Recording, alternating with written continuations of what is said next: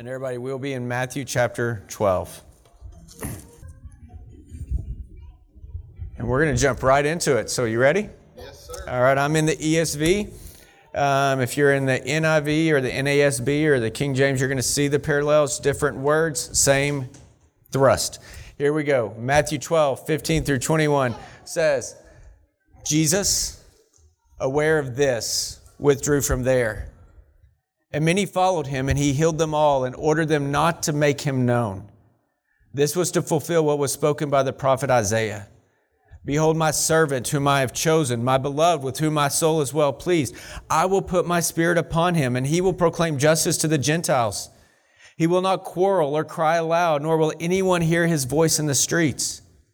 A bruised reed he will not break, and a smoldering wick he will not quench, until he brings justice to victory, and in his name the Gentiles will hope.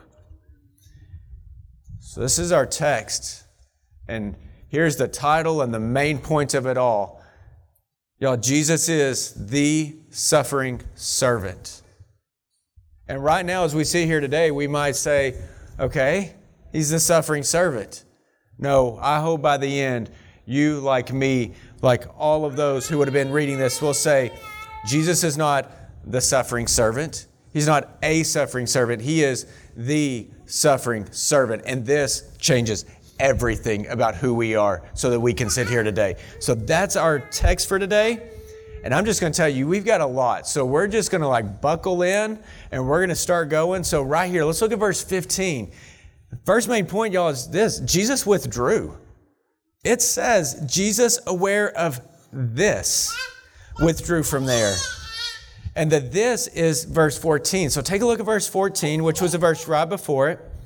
Keep this in mind. It says, but the Pharisees went out and conspired against him how to destroy him.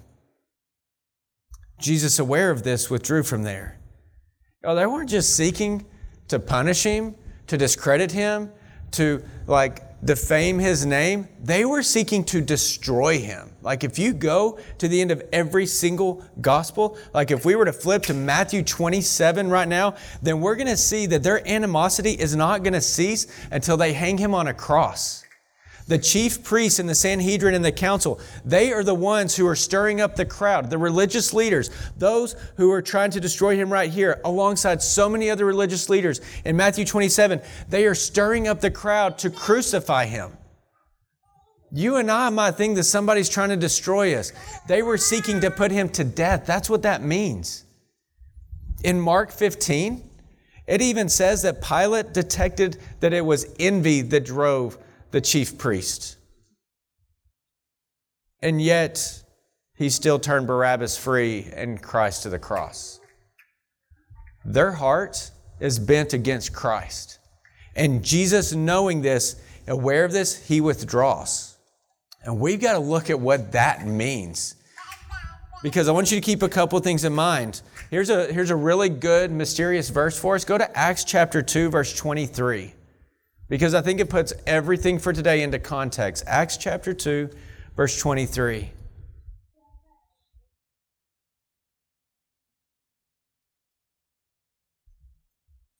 Lest we believe the darkness wins, we need this verse. And this verse is going to line out everything else as we go forward. It says this. Acts 2:23 This Jesus delivered up according to the definite plan and the foreknowledge of God. He's talking to men. He says, You crucified and killed by the hands of lawless men. Church, we need to understand this that this was always the plan for Jesus Christ. From the beginning, everything that we just sang about was according to the definite plan and the foreknowledge of God. And that definite plan and the foreknowledge of God include included that he would be crucified and killed by the hands of lawless men. Y'all, he knew what it would mean to be born, and he knew always that his death was required for the salvation of mankind. And that's what we've got to look at today. So now is here where I'm going to pause and pray one more time that we have that hyper focus on this, that this was the definite plan and the foreknowledge of God, and that's where all of our hope and peace is. I know I jumped right in today. We cannonballed right into it. And now we're going to come up for a breath of air and we're going to swim in this for a while.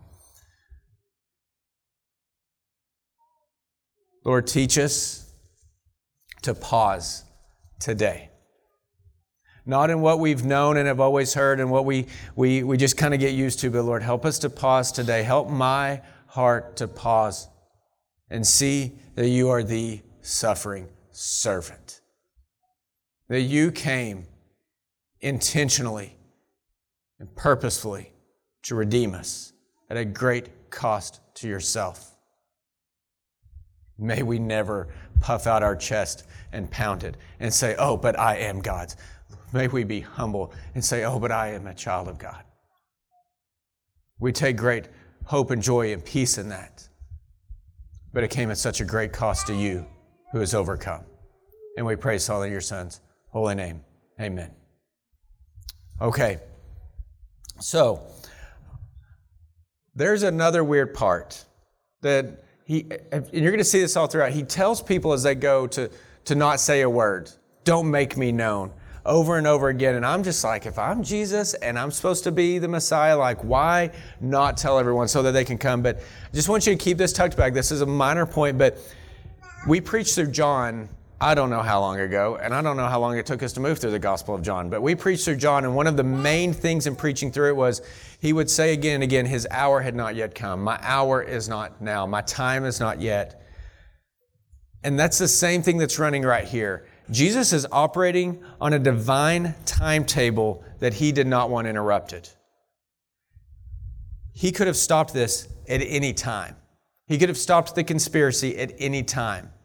He could have stopped his crucifixion at any time, his arrest at any time, any and uh, any and all adversity that came against him. He could have stopped at any time. I'm going to show you the verse here in a second. But he doesn't.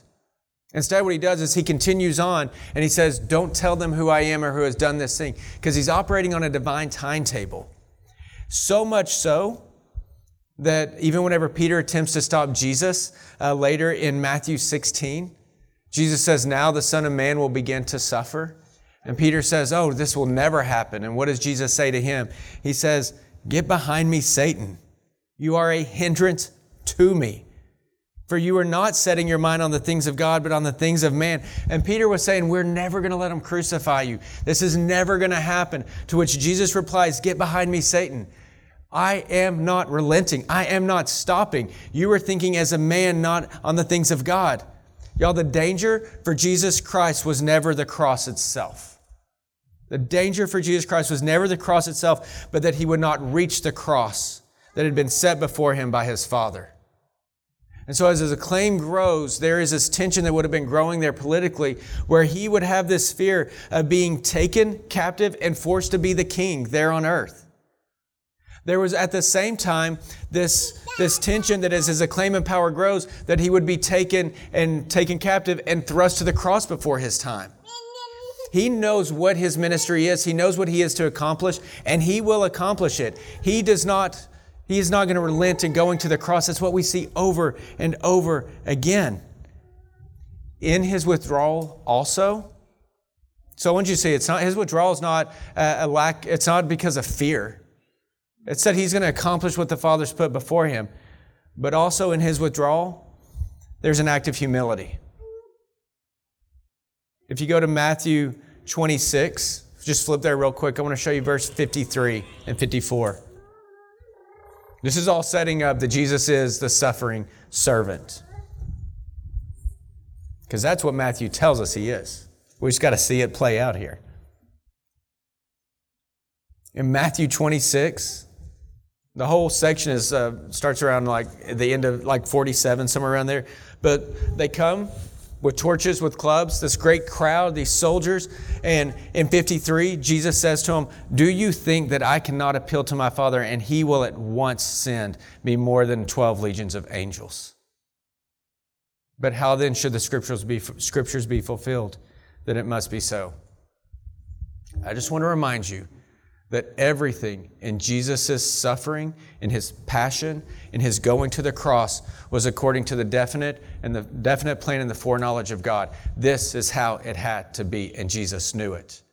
And he could, if he could have called down legions of angels there as he was being arrested, he could have done anything to stop the Pharisees in that moment. And his choice was to withdraw. And in his withdrawing, he is fulfilling Scripture. He had all authority to stop at any moment what was going on but he withdraws and he thus fulfills scripture. Y'all, though the world that he was living in that we live in, though it was hateful and cold and seeks to destroy him, verses 19 and 20 of Matthew 12. So go ahead and flip back to Matthew 12. I know we're going back and forth a lot. Don't worry. We're ultimately going to land in Isaiah and we're going to be there for a long time. Okay? So we're just getting all the flipping out of the way.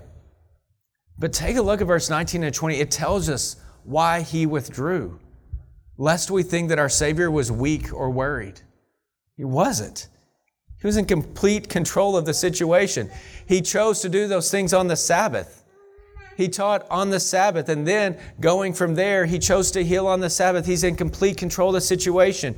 So that whenever they seek to destroy him, he withdraws and he fulfills what we find in verse 19 and 20, which is this He, though they seek him, though they hate him, he will not quarrel or cry aloud nor will anyone hear his voice in the streets. That wasn't his purpose. Nor a bruised reed he will not break, and a smoldering wick he will not quench. In fact, even of this, even of his enemies who hate him, Jesus would not break those bruised reeds, and he would not stomp out that smoldering wick. He would rather leave them, and rather than break them, for such is the grace of God, so that he could save to the uttermost. He could have responded in every other way to the darkness that came against him, church. And then I want you to choose the way, I want you to see the path that he actually did choose. I want you to hear this also before we move on and push in just a little bit further. I need you and I not to misperceive the fullness of his holiness in this scene also. Because here we see him withdraw. We see him graciously step back. But in other instances, and ultimately, one day we will see Christ returning to destroy all of those who have rejected Him and God the Father. And while He is patient with the rebellious now, on that day and when He comes, there, will, there is a coming wrath for the rebellious. There is a day whenever His patience ends. There is a day whenever His long suffering ends. And praise God, He was patient with you and me because we were rebellious, we were children of wrath, we were wicked like the rest of mankind, and yet he was patient. Because you and I, y'all, we were the bruised reed and we were the smoldering wick. That means that if there was a bruised reed, the, the suffering servant, the one who would come, he would not go and just break the reed down. He would not just get rid of that broken reed. If there was a smoldering wick, the flame of which was about to go out, then he didn't just go and put it out, but he would be gracious in that.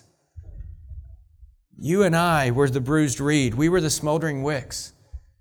But I just want you to know that for all the patience and the long suffering of our Lord that we see, there is also a coming day whenever He will set everything straight. He is holy in the heavens, and He is coming again. And until then, he patiently deals with the rebellious and continues to call them to his side. Look at verse 15b, the, the rest of that. It says, And many followed him. So he withdraws. It says, And many followed him, and he healed them all and ordered them not to make him known. I just think this is really incredible to see. He doesn't stop, he just goes to the next town. It actually matches what he told his disciples. If anyone rejects you, shake the dust off your feet and go on to the next town. He's just doing what he has called his disciples to do. He models it. Even though Jesus withdrew from the Pharisees, he continues on and he continues to heal all of them that would come to him. Do you know why? What was Jesus' desire? To do the will of the Father. So he continues on and he keeps pressing. In John 17, 4, he says, he's talking to the Father, he says, I glorified you on earth, having accomplished the work that you gave me to do. Nothing will deter Christ, even from the cross. And now here's our main point. We're going to be here a while. And I'm going to I'm just going to tell you you are going to get a lot of scripture and a little of me in this point. There's four points. We've already covered one, two. We're about to hit three, and four is a small point also. You're going to have a lot of scripture, and I believe that the scripture speaks for itself, which is exactly what I want for you today. I do not want you to be encouraged um, by, by me. I don't want you to be like rejoicing because of me. I want you to be encouraged and rejoicing in the scripture because this was all according everything to the definite plan and according to the foreknowledge of God that he determined should happen. And Christ being born knew that this was a path that he would take. And therefore, here is the biggest of all the points that you've got to know. Jesus is the suffering servant. You're going to get it here in just a moment, I promise. And you're going to be like, okay, like, yeah, he's the suffering servant. And you and I sit here today, and it's old language to some of us, or it's um, in, ineffective language to some of us right now. But I just want us to see this and rest in it. And I hope by the end you're just like, oh my goodness, this Jesus is the suffering servant. And you don't have to smile about it and be like rejoicing whenever we say suffering servant. But there is this amazing thing that I hope you see. And that it's, I think, I hope you see more of the fullness of Christ who died for us. Everything, just kind of bring it all this point, all of this, the Pharisees' hatred, Jesus' tranquility and persistence in the, the mission, it's actually the fulfillment of Scripture. That's what Matthew tells us in Matthew 12. He says that because of this, he withdrew, and many followed him, and he healed them all and, com- and commanded them not to make his name known. He says all of this was to fulfill what was prophesied in Isaiah, and he's going to quote Isaiah. So everything is the fulfillment of Scripture. Let's look at that one one more time um, to kind of launch us. Then we're going to look at it in its full context here in a second. It says in Matthew 12, 17, this was to fulfill what was spoken by the prophet Isaiah Behold my servant. This is God speaking. Behold my servant, God's servant, whom I have chosen, my beloved, with whom my soul is well pleased. I will put my spirit upon him, and he will proclaim justice to the Gentiles. He will not quarrel or cry aloud, nor will anyone hear his voice in the streets. A bruised reed he will not break, and a smoldering wick he will not quench until he brings justice to victory. And in his name, the Gentiles will hope. Y'all, CrossLife. This is a pretty massively big deal that Matthew just pointed out to us.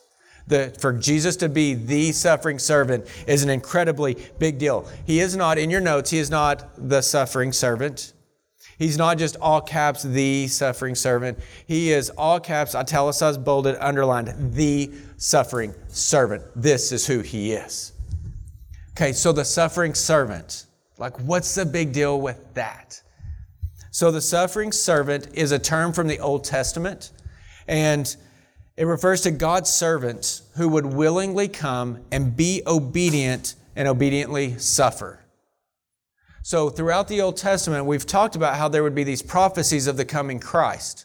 Well, in Isaiah, there's four main passages whenever the servant is referred to. And for a while, people would think, well, the suffering servant is Israel. This is, they're talking about Israel because Israel has suffered.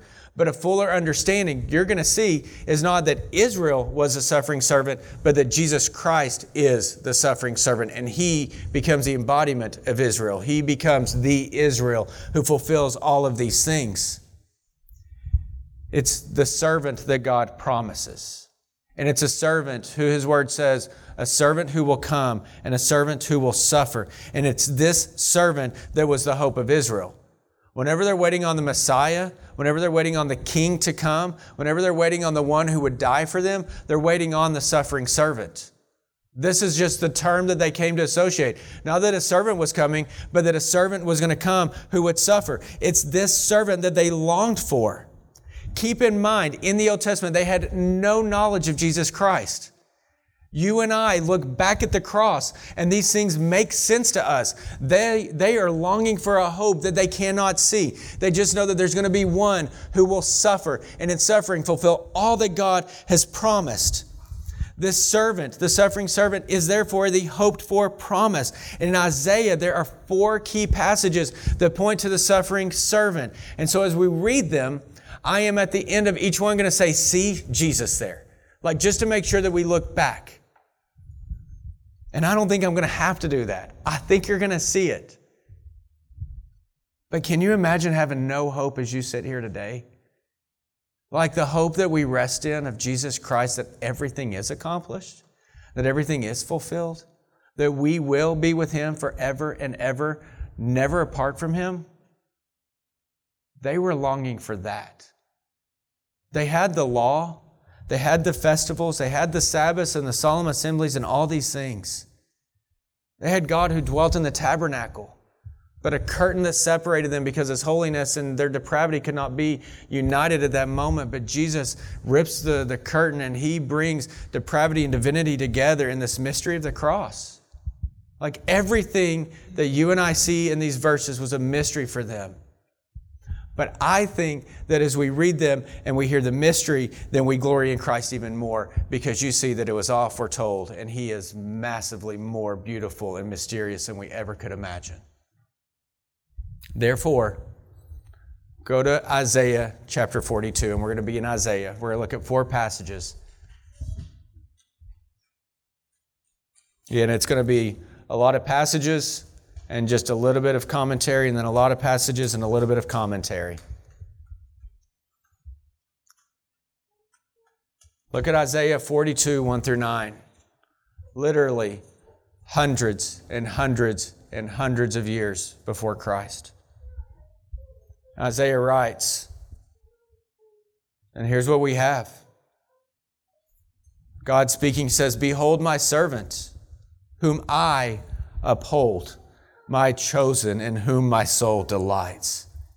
I, God the Father, have put my spirit upon him, the servant. He will bring forth justice to the nations. He will not cry aloud or lift up his voice or make it heard in the street. A bruised reed he will not break, and a faintly burning wick he will not quench. He will faithfully bring justice.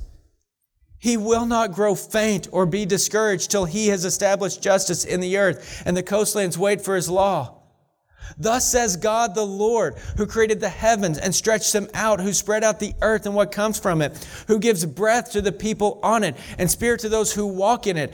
I, he says, I am the Lord. I have called you in righteousness. I will take you by the hand and keep you. I will give you as a covenant. And he's talking to the servant there again. I will give you as a covenant for the people, a light for the nations, to open the eyes that are blind, to bring out the prisoners from the dungeon and from the prison those who sit in darkness. I am the Lord. That is my name. My glory I will give to no other, nor my praise to carved idols. Behold, the former things have come to pass, and new things I now declare. Before they spring forth, I tell you of them. He tells us of the suffering servant who is coming.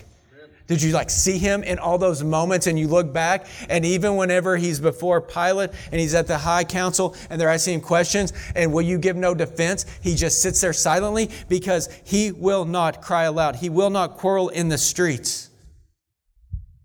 A bruised reed he will not break. Jesus, y'all, is the fulfillment of the suffering servant. See Jesus there. Like, just see him. He's here in Isaiah, prophesied as the suffering servant who is sent by God, full of grace and mercy and truth, coming to save through his suffering. Look at Isaiah chapter 49. This is our second Isaiah passage.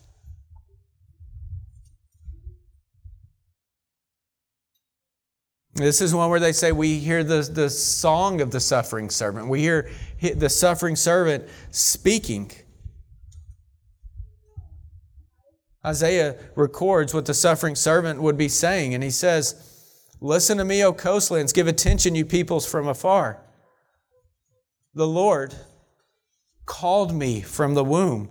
From the body of my mother, he named my name. He made my mouth like a sharp sword. In the shadow of his hand, he hid me. He made me a polished arrow in his quiver. He hid me, in his quiver, he hid me away. And he said to me, You are my servant, Israel, in whom I will be glorified. But I said, I've labored in vain. I've spent my strength for nothing in vanity. Yet surely my right is with the Lord, and my recompense with my God. And now the Lord says, He who formed me from the womb to be his servant, the suffering servant, to bring Jacob back to him, and that Israel might be gathered to him. For I am honored in the eyes of the Lord, and my God has become my strength. He says, It is too light a thing that you should be my servant to raise up the tribes of Jacob and to bring back the preserved of Israel. I will make you as a light for the nations, that my salvation may reach to the end of the earth. CrossLife see Jesus there. A servant prophesied to bring God's people back to him, to be a light to the nations, so that salvation may reach to the ends of the earth, even to Fort Smith, Arkansas, right here at this exact moment. They did not know Jesus. They just knew that a Messiah would come. The Messiah has come the suffering servant has come. Everything that you have, you and I have in Christ, was only hoped for long ago. And now, I need you to understand it could have absolutely been lost if Christ had quit and relented. And he had every right to do so. Why would Christ die for a sinner like me? Look at Isaiah 50, 4 through 11.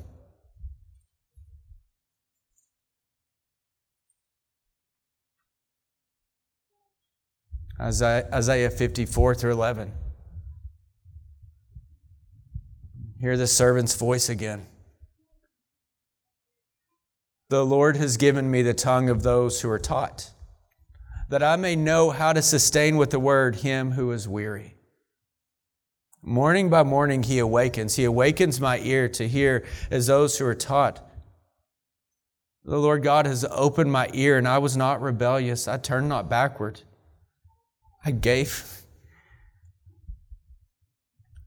I gave my back to those who strike, and my cheeks to those who would pull out the beard.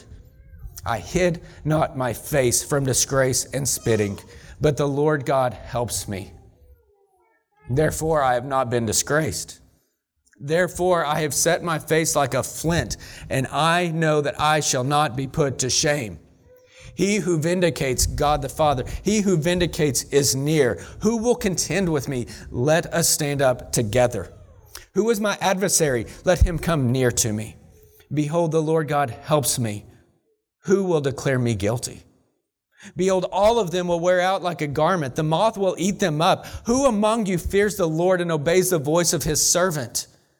Let him who walks in darkness and has no light trust in the name of the Lord and rely on his God. Behold, all you who kindle a fire, who equip yourselves with burning torches, walk by the light of your fire and by the torches that you have kindled. This you have from my hand. You shall lie down in torment.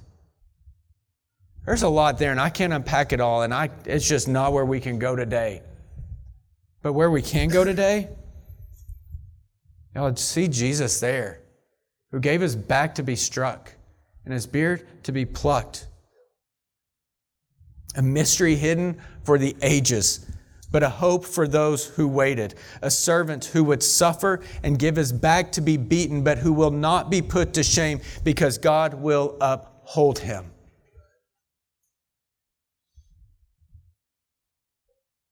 He says, Who will contend with me? Let us stand together. Above that, he says, I gave my back to those who strike, my cheeks to those who pull out the beard. I hid not my face from disgrace and spitting, but the Lord helps me. Therefore, I, will n- I have not been disgraced. And now I want to take you to Isaiah 52.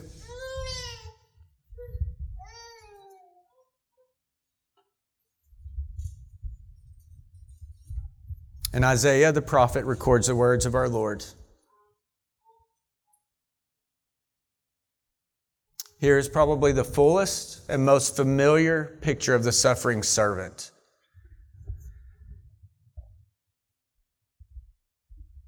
Isaiah 52, 13 through 15, I'm sorry, Isaiah 52, 13. We're going to go all the way to the end of 53. This is one of those where Remember, there were no chapters, there were no verses, there were simply the words that were recorded. And, and we've gone back throughout the ages and, and added chapter breaks so it'd be easy for God's people to be, have references and, and then verses. And this is one of those where probably would have been better to, for that goalpost to be moved back just a little bit back into where 52 is. It's all together as it was always meant to be. Isaiah records his prophecy, the words of our God the Father, and it says, Behold my servant who for Israel would have been the suffering servant. That's who they knew him to be, whoever this mystery is.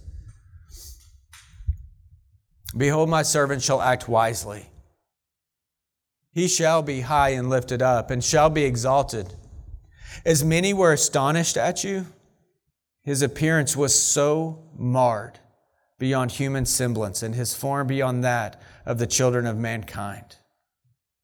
So shall he sprinkle many nations.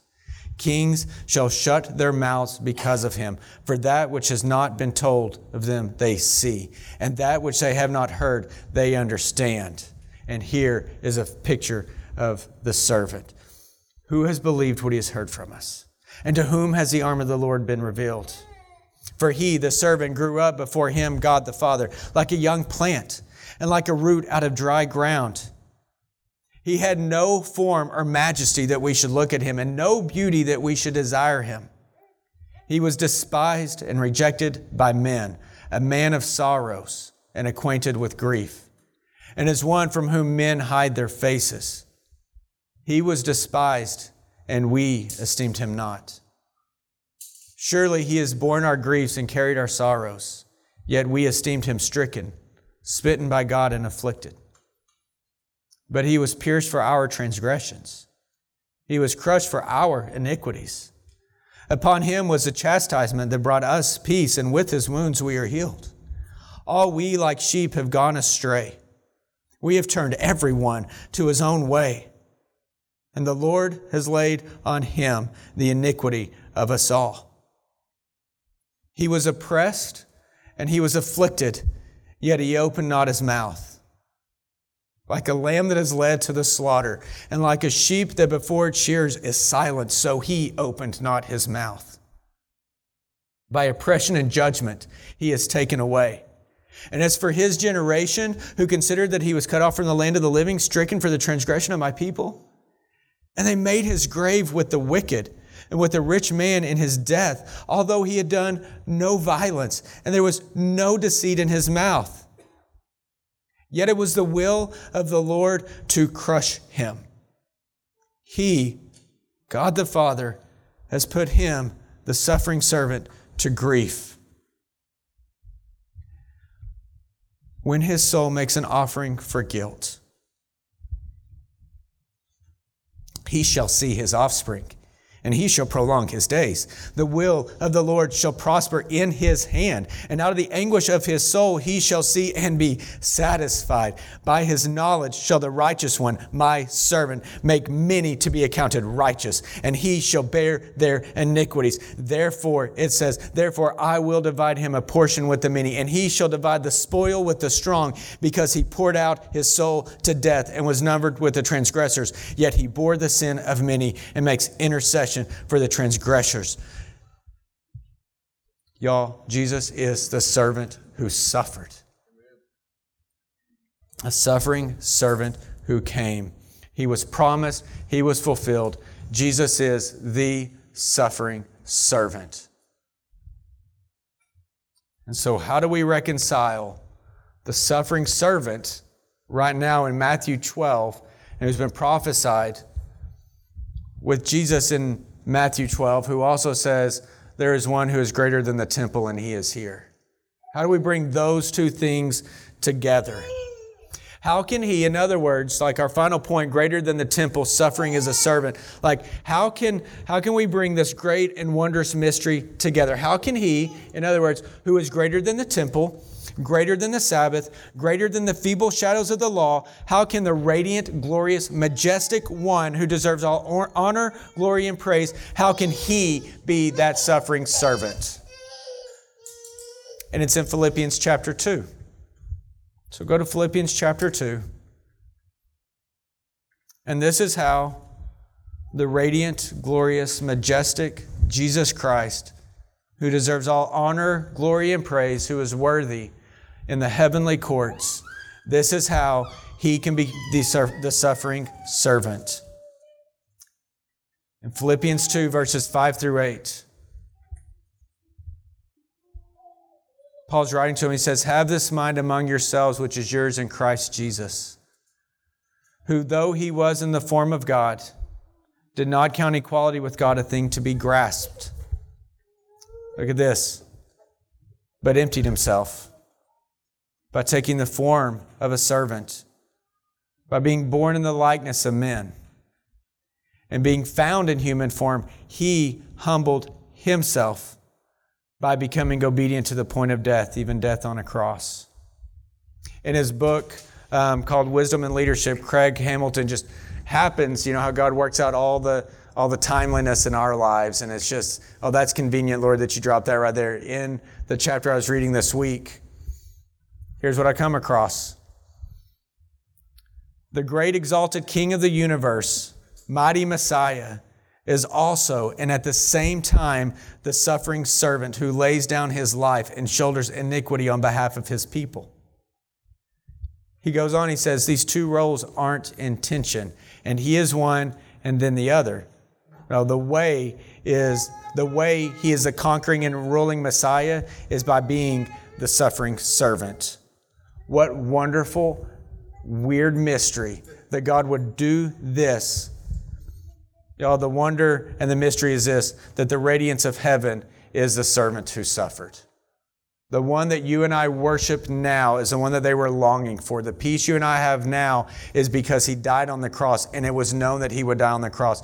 Jesus came and he fulfilled absolutely everything that was set out before him. So when the Pharisees rise up to destroy him, Jesus withdraws because he will not quarrel and he will not cry aloud. He will go to those who are bruised reeds and smoldering wicks, and he will be gentle with them. Listen to Hebrews 2 as we get ready to finish.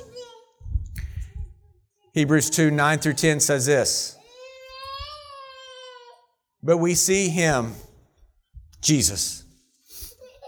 But we see him who for a little while was made lower than the angels, namely Jesus, crowned with glory and honor because of the suffering of death, so that by the grace of God he might taste of death for everyone. So, I'm saying it over and over again. So, whenever you leave here today, you're like, now, the main point of that was, and you all got it. Jesus is the suffering servant, the hope of all the ages. So, two different groups I want to address as we close to those who are not Christians right now. You sit in churches and we come and we gather, and maybe we've been doing that for a long time. So much so that, that we believe maybe I am a Christian, maybe I'm not a Christian. I don't know if I am a Christian or not. But I'm always in church, I'm always active, I'm always participating. I've done missions even. I've done good things. I even tell like, but you don't know that you're a Christian. Like that's just the truth of it. And I don't know who you are. Only God knows the heart. But to those who are not Christians, I would say this I beg of you, call upon the name of the Lord. Like you have heard that, that this Jesus is the one who has been prophesied about from the beginning of the ages. Just because you sit in a church doesn't make you a Christian any more than standing in a garage makes you a car, right? There has to be substance to that makeup but you need to know that without Jesus as your Savior, you are dead in your sins. You need to know that hell awaits. But throughout today, you have heard of His suffering for you. You've heard of His faithfulness to God, and you have heard of His gentleness towards sinners and the weak and the weary. He says, Come. He says, You're a bruised reed, I will not break you. You're a smoldering wick, I will not quench it. Instead, he says, Come unto me, for I am gentle and lowly. And if I say, Call upon the name of the Lord, then there are probably those who are saying, They're like, I don't even know what that means. That's a lot of churchanese right there. I don't know, like, what does that mean to call upon the name of the Lord? In other words, what must someone do to be saved? Romans 10 9 says, If you confess with your mouth that Jesus is Lord and believe in your heart that God raised him from the dead, you will be saved. For with the heart one believes and is justified, and with the mouth one confesses and is saved. So here it is. If you want to be saved, or if you're having this conversation with someone and they want to be saved, it comes down to this. There is no special prayer. There is no perfect goal you attain. It's this. You confess He is Lord. You believe He is Lord. You follow Him as Lord. And then at this point, it's great to grab someone really close and begin to talk to them, one of the elders or someone who is walking in the faith. To the other group, to those who are Christians and therefore follow him. My appeal is this see the beautiful mystery of Jesus, the suffering servant who was obedient to all the scriptures and all that God the Father gave him so that you could be forgiven, redeemed, and have salvation for all of eternity. He is grander and greater than we ever begin to grasp. But may we keep pressing toward knowing Him more. And my last one for Christians is remember the gospel. So freely given to us at the expense of God's only Son, Jesus Christ, so that we may know Him in His glory and rest forever and ever. You and I we were not saved because we figured it all out and finally shaped up. We were saved because Jesus suffered as the servant in our place. And that's why we gather. Let's pray. Lord, what you do with your word in us is a wonderful work and mystery that I am glad I do not have to do. Lord, your word has been open before us. And the glory of who Christ is as a suffering servant is plain in Scripture. God, we come to you because of your servant who came for us. And Jesus, we thank you for your faithfulness and obedience. Who are we that you would die for us? Teach us what it means to walk in light of that humility and of that gospel freedom so that there is joy and peace and forgiveness because the servant has come and the servant has accomplished all. And we rejoice in all that you, God the Father, have done for us. And we praise all in your Son's holy name. Amen.